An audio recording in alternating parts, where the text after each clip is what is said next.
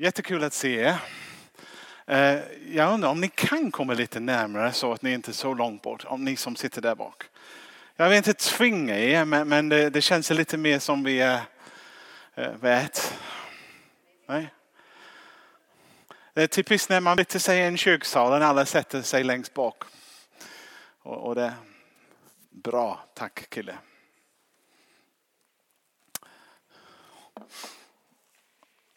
Vad är det som doftar fotogen?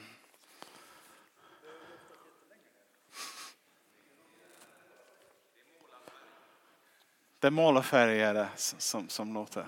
Okay. Alla här uppe. Hej. Tack korvgubbe. Hur många korv har vi av med idag? Inte räknat. Okej. Okay. 80. Var ni inte hungriga idag? Nej. Okej. Okay. Okej, okay, ni kanske tänker varför vi är här istället för i kaféet. Eh, vi flyttar på kaféet för när vi bryter i grupper om en liten stund. Det var så jobbigt för folk att höra varandra eftersom vi får en sån liten lokal. Så vi tänkte vi flyttar här upp och sen kan om en halvtimme när vi delar upp oss i olika grupper då, då kan vi sprida ut oss och lite, ha lite mer, mer ordning på det. Men det som var bra där nere att, att ni kändes nära. Och att ni kände som ni kunde komma åt mig också. Det, det, det tycker jag är okej okay fortfarande. Men men, men eh, den denna samling ska vara lite annorlunda. Det ska inte vara som en gudstjänst. Det är mer som att vi ger en, eh, jag kommer ge lite undervisning och sen kommer vi diskutera viktiga delar av det. Och hela tiden, jag säger det varje vecka, det handlar om att, eh, att vara kristen. Vi pratar om livet som kristen som en resa. Om du är minus tio, då är du inte ens medveten om att Gud finns. Eller inte ens tänker tanken. När man tar en resa, man kanske du finns, vem är du, hur ser du ut? Eller? Hur är? Och sen man tar en resa till man kommer till noll när man tar emot Jesus som din Herre och Frälsare. Och sen, man, sen är det inte slut där, det är bara början. Och hur, hur kan det vara mer vad innebär det att vara kristen? Hur växer jag i min tro? Hur, hur kommer jag till det som Jesus sa, jag har kommit för att ge liv och liv i överflöd. Hellre bara tänka, okej okay, jag är frälst, jag kommer till himlen och det är det viktigaste.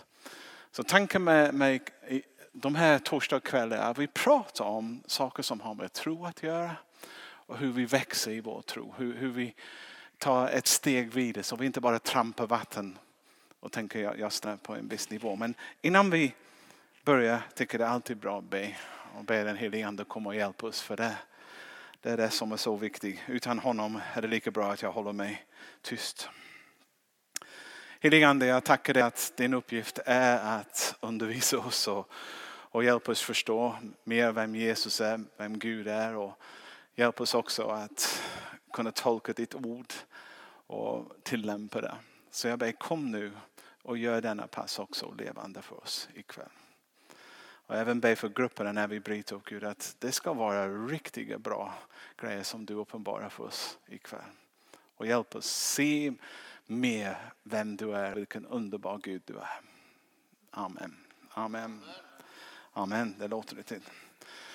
Eh, för att hålla lite liv i det, jag, jag brukar undervisa om olika fas här. Och jag, vi börjar inte där så jag, för kanske du sitter och du är här och sånt. Jag vet inte var du befinner dig. Men ikväll tänkte jag prata lite mer om helheten. Och bibelord som jag tänkte börja med är taget från Matteus 6.33. Matteus 6 är mitt i bergspredikan. Bergspredikan är den undervisning som Jesus gav som var en sammanfattning av allt det som var superviktigt. Jag brukar säga att bergspredikan handlar om den viktigaste av den viktigaste där Jesus undervisar. Han säger så här i kapitel 6, vers 33. Sök först hans rike och hans rättfärdighet så ska ni få allt det andra också. Sök först hans rike och hans rättfärdighet så ska ni få allt det andra också. Och tanken vi kommer med, vad är Guds rike? Vad är det som vi ska söka? Och jag ska säga, jag läste fyra års teologi på, på högskolan och skulle förbereda mig för min tjänst. Och jag hade börjat som pastor och sen fick jag besök av en engelsk biskop som hette David Pitchers. Eh, och han kom och han undervisade om den heliga ande. Och jag var med, jag var pastor i en församling ute i Vargen, upp på Vargen utanför Trollhättan. Och vi var kanske 120 människor som lyssnade till honom den helgen. Ungefär 80 stycken av dem blev andedöpt den helgen. Det var en väldigt stark helg. Och det var någonting med den mannen, hans sätt att undervisa Bibeln som, som gav så mycket liv. Även när han pratade om Gud, han pratade om Gud på ett annat sätt som Kära Gud, vi är samlade idag. För det, det var inget sånt, det var som Gud var på riktigt och levande. Och sen när det var dags att köra honom till flygplatsen, köra honom hem. Han vände sig till mig i bilen och sa, Andrew har du börjat undervisa om Guds rike än? Och jag sa, jag funderade, vad var Guds rike egentligen? Så var det. Trots att jag är utbildad, trots att jag är installerad som pastor. Jag tänkte, men vad är Guds rike egentligen? Så jag, jag sa till honom, är det viktigt? Han sa, det är superviktigt. Han sa. Om du inte får denna biten på plats, då kan, då, då kan du inte få alla de andra bitarna. Och han förklarade för mig att Guds rike var som en, en bricka som man bär ut, koppar, tallrik och sånt. Där. Utan alla de andra lär i Bibeln, om sånt, de placeras in i Guds rike. Guds rike är själva ramen som håller det hela ihop. Men om du inte har ramen då har du bara ha en lärare, en lärare, en lärare och försöka få någon förståelse vad handlar det kristna livet om. Så jag tänkte, oh, så det är viktigt. Han sa, viktig? Han sa, det är superviktigt. Så jag gick hem och nu pratar vi om 94 hur det var. Jag åkte hem och jag har en dator och jag glömde ta det med mig idag. Jag hade en av de gamla skrivarna, kommer ihåg dem? Då? Och pappret rullade ut längst bak och sånt sådär. Och, och jag tänkte, men jag slår alla de bibelverser som har med Guds rike att göra. Jag har en bibelprogram i min dator så jag bara skriver Guds rike och tryckte på print och tryckte på knappen. Och sen hörde jag min, min skrivare kom i liv och, och en blad gick över, två, tre, fyra. Och jag tänkte, vad har jag gjort?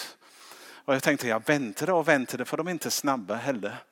Så jag tänkte, jag går och äter kvällsmat. Så jag gick och åt kväll, kvällsmat, sen kom tillbaka och det fortfarande. Och till slut jag hade en hög papper. Om man lyfte upp dem, det, ni skulle inte nå marken. Och jag märkte att det fanns 149 bibelverser i Nya Testamentet som handlar om Guds rike. Jag insåg direkt att detta var stort. Tänk, jag är så dum, jag är så långsam.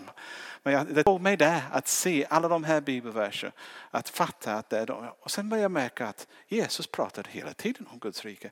Det var, hel, det var huvudtema i Matteus, huvudtema i Markus, huvudtema i Lukas och till och med Johannes evangeliet. När den viktigaste kapitel i Bibeln som är kapitel 3. Det står när Nikodemus kom till Jesus och Jesus sa till honom, den som, blir, den som inte blir född på nytt kan inte ens se Guds rike. Så jag tänkte, Guds rike finns där. Det har funnits under min näsa men jag har aldrig kunnat ta bibelord till handling eller få i mitt huvud att bli någonting jag kan bygga vidare på. Och jag misstänker, ja, jag kanske som alla andra. Och alla andra kanske har lika, lika problem med det. Och speciellt om man är ny kristen och börjar få begrepp om det. Vad det är. Och jag tänkte, när Jesus när Jesus fick förfrågan av sina lärjungar när de märkte att han bad på ett annat sätt som de bad. Och de sa, kan du lära oss att be? Vad var det han bad? Han lärde dem att säga, vår fader du som är i himlen, låt ditt namn bli helgat. Och så han sen, kom igen, låt, låt ditt rike komma. Det var till och med bönen som Jesus lärde ut sina lärjungar. Ni ska be, låt mitt rike kommer till er. Och jag kan ställa sig, finns det sjukdomar i himlen? Finns det krig, orättvishet, hat, avundsjuka i himlen. Nej. Så när vi ber om det som finns i himlen skulle komma hit, vad, vad ber vi om? Ja, vi ber om kärlek, frid, förlåtelse, glädje, skönhet, barmhärtighet. Vad, vad vill du? Det som vi vet att Gud står för. Vi ber att det ska bli en verklighet hos oss. Och jag vet inte, har ni märkt att nästan alla liknelser i Bibeln börjar med himmelriket är som eller Guds riket är som. Nu himmelriket och Guds rike är samma sak. Det är bara att Matteus använder begreppet himmelriket istället för Guds rike. Därför att Matteus brevet är skrivet till jude. och jude vill inte ens ta Guds namn i sin mun. För kanske de skulle tala ut det fel. Och om de talar ut det fel, det var nästan som ett svärd. Så hellre än att använda namnet Gud, de sa himmelriket som betyder samma sak. Och det, alla liknelser handlar om det till och med. När, när, du, när du läser dem. Och jag vet att de flesta kristna kan alla liknelser. Men jag undrar om, jag, jag kunde mina liknelser men jag visste inte att de handlade om Guds rike. Och vad det var. Och vad var det som, vad var det som lärjungar fick förkunna när, när, när de skulle skickas ut av Jesus och gå i sin övning och börja predika. Vad var det som, som skulle predika? Det står i Matteus 10, 7-8. Det står, och där ni går fram skall ni predika. Himmelriket är nu här. Bota sjuka, uppväck döda, gör spetälska rena och driv ut onda ande. Det som ni har fått som gåva, ge det som gåva. Så till och med de första lärjungarna på sin första uppdrag som Jesus gav dem när de följde honom var att gå ut och säga Guds rike är nära. Och det grekiska ordet är väldigt tydligt på denna punkten. Även om vår översättning är lite annorlunda ibland. Vissa bibelöversättningar kan säga Guds rike är här. Andra säger att Guds rike är nära. Det grekiska ordet säger att Guds rike är egentligen inom räckhåll. Som betyder att det är så nära att du kan ta på det om du vill. Okej, okay, så det är inte långt bort. Du ska inte gå bort och predika oh, allt det som Gud har för er är långt bort. Ni ska predika det som Gud har för er. Det som vi alla längtar efter är inom räckhåll. Det betyder att du kan nå det. Och det kallas för goda nyheter. God för att du kan nå det. Det är inte onåbart. Det är inte någonting som är omöjligt för dig att komma in. Så det går. Och när hans lärjungar gick ut och, och predikade Guds rike är nära. Då var det där. De fick uppleva att Guds rike kom och de fick uppleva att människor fick eh, bryta en destruktiv beteende. De fick uppleva också att, att folk gav sitt liv till, till Gud och, och det, det, folk som var sjuka blev helade. Folk som var demon, demonized också fick befrielse. Bara för att, jag försöker i början av denna, denna undervisning bara säga hur viktigt det är och, och varför vi ska ägna lite tid åt det ikväll. Jesus förkunnade och införde Guds rike överallt. När han var ute bland folk, han predikade om Guds rike. Det står så här, han framträdde för dem efter att ha lidit död. No, det är en annan text. Jag ska säga, alla hans undervisning handlar om egentligen Guds rike. Men den bit som slog mig så, så hårt när jag gjorde min första undersökning om Guds rike var när Jesus hade dött och stått från den döda, han levde på jorden 40 dagar. 40 dagar innan eh, han skulle återvända till himlen. Och då, och då, då följer vi det påsk, Kristi himmelsfärdsdag. Okay? När vi firar det. Det är den period efter. Under dessa dagar, vad gjorde Jesus? Han hade gjort ingenting annat än bara berätta om Guds rike. Han hade talat om alla liknelser handlar om Guds rike. Han hade förkunnat det, han hade botat sjuka, han hade drivit ut demoner, han hade rest upp döda. Han hade hjälpt på alla sätt. Han visade, inte bara förkunnade vad Guds rike såg, hur det såg ut. Men vad var han gjorde när han hade uppstått från de döda och tillbringade 40 dagar med sina lärjungar? Här står det i Apostlagärningarna 1. 3. Han framträdde för dem efter att han har lidit döden och gav dem många bevis på att han levde. Då han under 40 dagar visade sig för dem och talade om Guds rike. Så till och med efter han hade uppstått, han sa, kom ihåg det som jag talade innan, det är så viktigt. Så jag till och med ägnar mig 40 dagar till för att ni fattar vad det handlar om. Och eh, Jesus, Jesus också, kom inte heller tillbaka innan budskapet om Guds rike har förkunnats i hela världen för alla folk. Och det står så här i Matteus 24, 14. Och detta evangelium om riket ska predikas i hela världen till ett vittnesmål för alla folk. Och sedan ska slutet komma. Så Guds rike ska förkunnas tills Jesus kommer tillbaka. Och det är egentligen vad kyrkans uppgift är. Det är vad, det var vad, vi finns till för. Man tänker att det var Jesus, var Paulus, men Paulus också, han är den kanske främste missionär i Nya Testamentet. Han är, han är den som tog evangeliet från det judiska folk och, och talade om till den grekiska och de andra som, får, som, som levde runt omkring italienska. Han till och med, du följer också Guds rike, röda tråd genom allt han undervisade. Och det står så här i Apostlagärningarna 19.8. I synagogen talade Paulus under tre månader öppet och fritt och sökt övertyga dem om Guds rike. Okej, tre månader.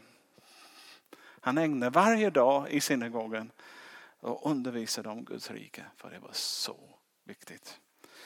Och sen i Apostlagärningarna 28 det står så här, och då innan då infann sig ännu fler hos honom där han bodde.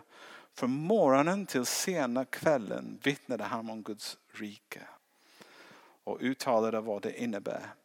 Och utgående från Mose lag och profeterna sökte han binda dem för tron på Jesus. Så. Jag kunde lyfta fram hur många verser till men jag tänkte bara ge dem en försmak. Att Guds rike det var det som Jesus förkunnade. Det var vad, vad han tyckte var den viktigaste. Det var den första lärjungen fick förkunna. Och också de andra som kom även efter de första fick också uppdrag att predika Guds rike. Eh, många misstog de judar och de andra runt omkring misstog faktiskt Guds rike för, för en geografisk du märker kanske om du läser kyrkans historia och lever i den kristna världen att även de judarna tänkte att oh, det ska komma en ny kung, en ny David och den judiska folk ska bli en stor makt igen som Israel var under Davids tid. Och de hade tänkt att Guds rike skulle bli en geografiskt. Men det var inte så. Det var mycket mer omfattande än en geografisk Är det rätt? Geografiskt, geografiskt rike. Om vi går med, Johannes döparen var den första som, som förkunnade Guds rike och han sa så här, omvänd er till himmelriket är nära. Och efter sitt dop predikade Jesus detsamma. Från den tiden började Jesus förkunna, omvänd er, himmelriket är nära. Det var Matteus 4.17. Och det riket som Jesus förkunnade var inte ett geografiskt rike, ett territorium, utan eh, ett sfär under Guds eh, herravälde. Eh, Guds rike är först och främst någonting som regerar i våra hjärtan. Det, det, det, det, är någonting som går över olika land, länders gränser och når människor som upplever en, en ny, ny, ny, ny, ny center. Och, och Jesus han sa till oss 12.28, men om det går om det är med Guds ande jag driver ut demoner, då har Guds rike nått er. Varje gång en människa blir befriad av, eh, av en demon eller någonting, då var det ett tecken på att Guds rike hade kommit. Okej, okay. men det var nog också, jag skulle säga, Guds rike hade kommit men inte i sin fullhet. Det hade börjat med Jesus. Och vi befinner oss i en tid av nu men inte nu inte fullt ut. Guds rike kommer med Jesus och det expanderar och sprider och tills han kommer tillbaka sen kommer det i sin fullhet. Och vi lever i en tid när vi får smaka del det, inte fullt ut när det kommer. Nu ska jag försöka Är, är ni vakna? Är det relevant här eller? Lär er något? Okej, okay, för jag kände som mm, jag bara kör rakt igenom det när jag skulle egentligen ta det på en helt annan takt. Guds rike är inte den enda rike. Det finns en ondskans rike i Bibeln också. Eh, och vi pratade om detta lite förra veckan, om ni var med på undervisningen vi hade förra veckan. Det så människor, ja, de sattes i råda över jorden, första Moseboken 1.26. Men på grund av synd fick människor lämna över makten till en annan. Det var Satan. Och på den, efter den punkten blir världen under, under Satans herravälde. Och hela evangelium handlar om hur Gud försöker rädda världen igen och hur det som fienden har stulit skulle vinnas tillbaka. Och det var vi in på i, i, torsdags när vi pratade om korset. Vad det var som hände där. Och, och vi varnas. Paulus han säger ta på er hela Guds vapen och utrustning så att ni kan stå emot djävulens listiga angrepp. För vi strider inte mot kött och blod utan mot första och väldigheter och världshärskare här i mörkret. Mot ondskans andamakter i himlarna. Så där, där finns en kamp, Guds rike och det finns en ondskans rike. De här två möts. Men genom Jesu död och uppståndelse avgjordes Satans nederlag. Han avväpnade härskarna och makterna och utsatte dem för allas förakt när han triumferade över dem genom Kristus. Vi pratade om det förra veckan. Kom ihåg den romerska soldaten som hade sina eh, rangmärke rivit av så han blir naken och sen den besegrande generalen tog dem och satte dem på sig, på sig och sa att det är inte du som bestämmer här längre. Det är jag. Så gjorde Jesus på korset. Jag brukar säga att den sista kampen är inte vunnit. Det är lite grann som i andra världskriget om ni har läst om det. Egentligen andra världskriget avgjordes eh, den 6 maj 1944 när allierade landade i Normandie. Då var det, nej det slutade 45 men det egentligen slutade 44 när den brittiska, amerikanska och kanadensiska soldater landade i Normandy. Då var det bara en tidsfråga innan Tyskland kapitulerade. De var besegrade och de visste det när de har förlorat den fotfästen. Och så är det med, med Jesus på korset. Han är besegrad och sen ska Guds rike expandera och till slut seger komma eh, Eh, efter. Nu. Hur mycket skrev jag ibland när jag sitter ner? det, är inte, det, det gäller att sudda ut vad det är viktigt.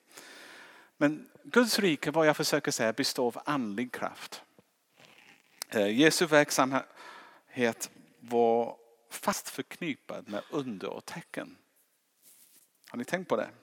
Det var inte bara ord. Han förkunnade Guds rike och folk fick uppleva Guds rike. Och med sin underverk visade han hur Guds rike såg ut. Och till exempel det med sjukdomar. Det finns det någon sjukdom i himlen? Nej. Så men när Guds rike kommer då helar han människor. För det var en smak Eh, det som ska komma. Det ska inte finnas någon sjukdom i himlen. När människor var demoniserad, plågad, han befriade dem som en försmak att visa hur det är när Guds rike kommer. Det finns inte sånt.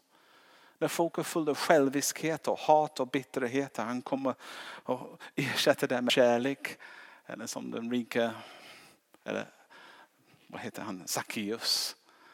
När han möter Jesus han ser till exempel hur han förvandlas från att vara girig och vara självisk till plötsligt någon som är generös och som vill göra en insats för att hjälpa andra. Det är en försmak. En försmak av det.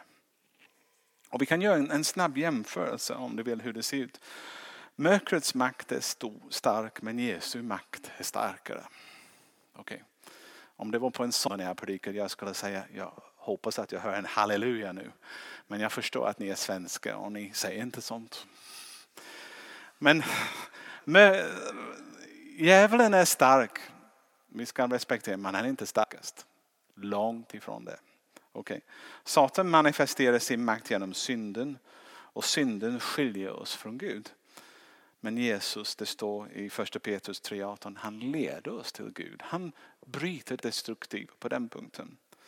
Världsliga sinnade människor kontrolleras av sin syndfulla natur. Och det står i Johannes 8.36 att Jesus gör människor fri. Eh, Satan manifesterar sin makt genom sjukdomar. Jesus botar alla sjuka. Och egentligen en tredjedel av allt som Jesus gjorde i Nya Testamentet handlar om att hela människor. Så det var stort. Satan manifesterar sin makt genom demonisk besättelse. Jesus sätter människor fri. Sen kommer den bibelvers som jag älskar. Tjuven kommer bara för att stjäla, slakta och döda. Men Jesus säger jag har kommit för att ni ska ha liv och liv i överflöd. Inte bara existera. Satan manifesterar sin makt genom döden. Men vad gjorde Jesus? Han uppväckte döda människor. Den lilla flickan Lazarus, enkels son och sånt. Du kan läsa om. Inte ens döden kunde besegra honom. Döden försökte besegra Jesus på korset. Men vad gjorde han när han uppstod igen? För att visa att han är starkare. Det finns en destruktiv kraft men det finns en som är god som är ännu starkare. Som vinner. Ja, du håller på att bli pingstroger, har du tänkt på det?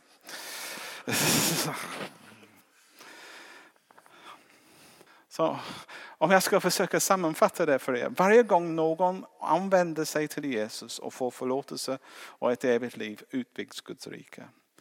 Varje gång Jesus helar, kastar ut en demon, förhindrar en nedbrytande verk eller uppväcker någon död rycker Guds rike fram. Varje helande, varje befrielse i Jesu namn innebär att fiendens makt slås ner och mörkret tvingas i reträtt. Har ni hört den uttryck? För, för en ondskan att ha framgång krävs bara att de goda gör ingenting. Är passiva. Men om vi står på Jesu grund och börjar leva och gör vad han säger, då kan mörkret, det kan inte stå, det måste backa.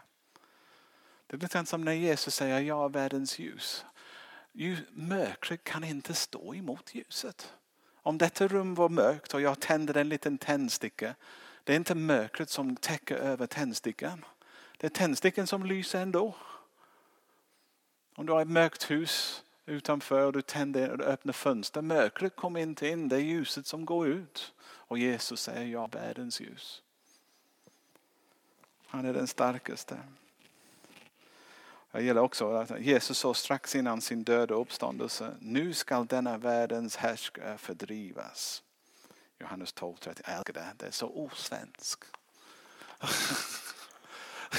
Det har lite go i det. Nu ska denna härskare sparkas ut. Texten är fördrivas. Och det fördrivas inte genom att Guds rike ersätter det. Det är inte att vi går emot ondskan. Vi förkunnar evangeliet. Vi praktiserar evangeliet. Och sen mörkret måste backa. På det sättet går det till.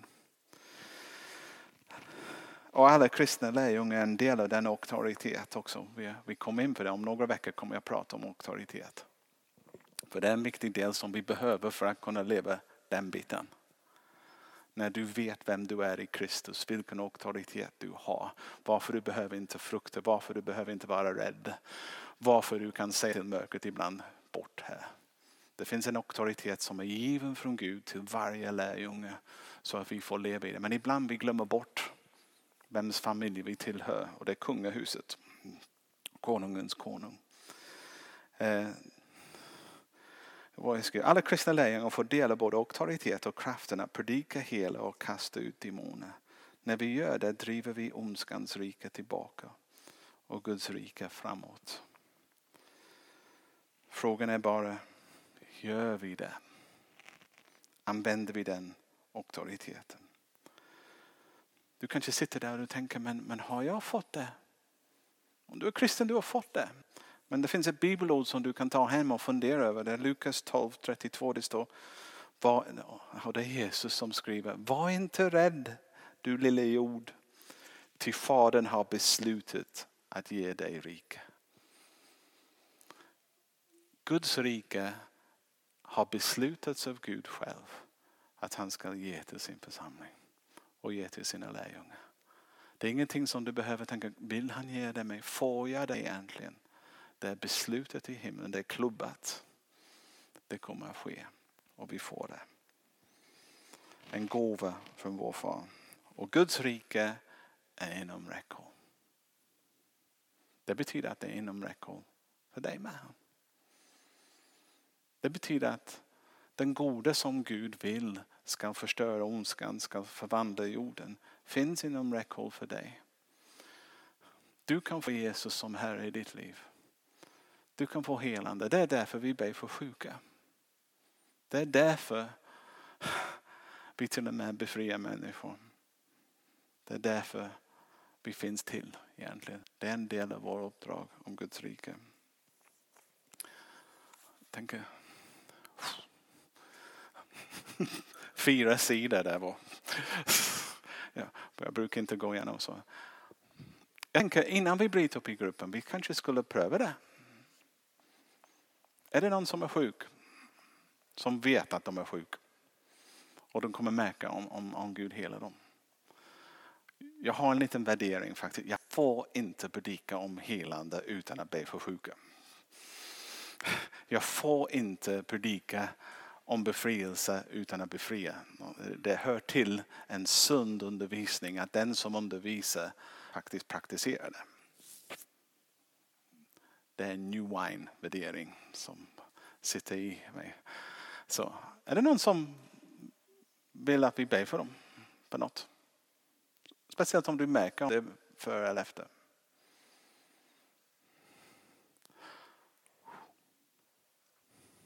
Är ni alla friska? Eller nervös? Peter?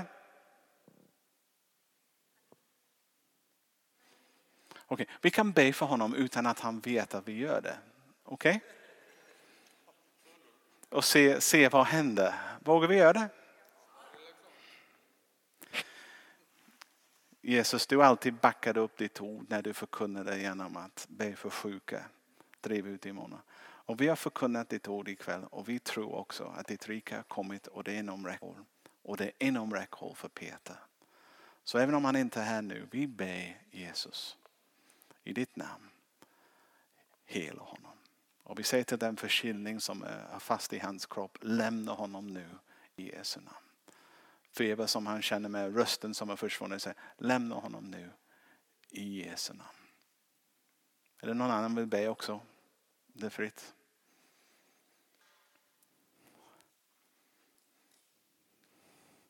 Kom ihåg att Gud har beslutat att ge dig riket. Vi ber om Guds rike i Petrus liv nu. Peter, inte Petrus, förlåt. En till att be. Det är så. Det finns någon princip, en eller två eller tre be. Mm. Amen. Amen. Och vi ber också för andra sjukdomar här. Jag tycker Boges hud också. Vi ber, låt det, låt det bli helad också. Vi ber andra som har kläm på olika sätt som inte kanske vågar. Jag ber, kom med din helande närvaro över oss ikväll. I Jesu namn. Amen. Amen. Och alla nedbrytande dåliga vanor som vi har Gud. Som håller oss borta från dig eller begränsar i vad vi kan göra. Säg bryt dem också. Ersätta dem med, med hälsosamma vanor. Hjälp oss bli en del av lösningen och inte problem på arbete, på skolan eller hemmet eller var där vi bor. Hjälp oss bli olja i maskineriet, fridsmakare. Kommer ditt rike in i våra liv. Låt oss bli en försmak av himlen för dem som vi möter. Jag I Jesu namn. Amen. Amen. Bara ni var snälla och goda och lyssnade idag. Nu tänkte jag vi tar ett steg vidare med utveckling på torskvällen.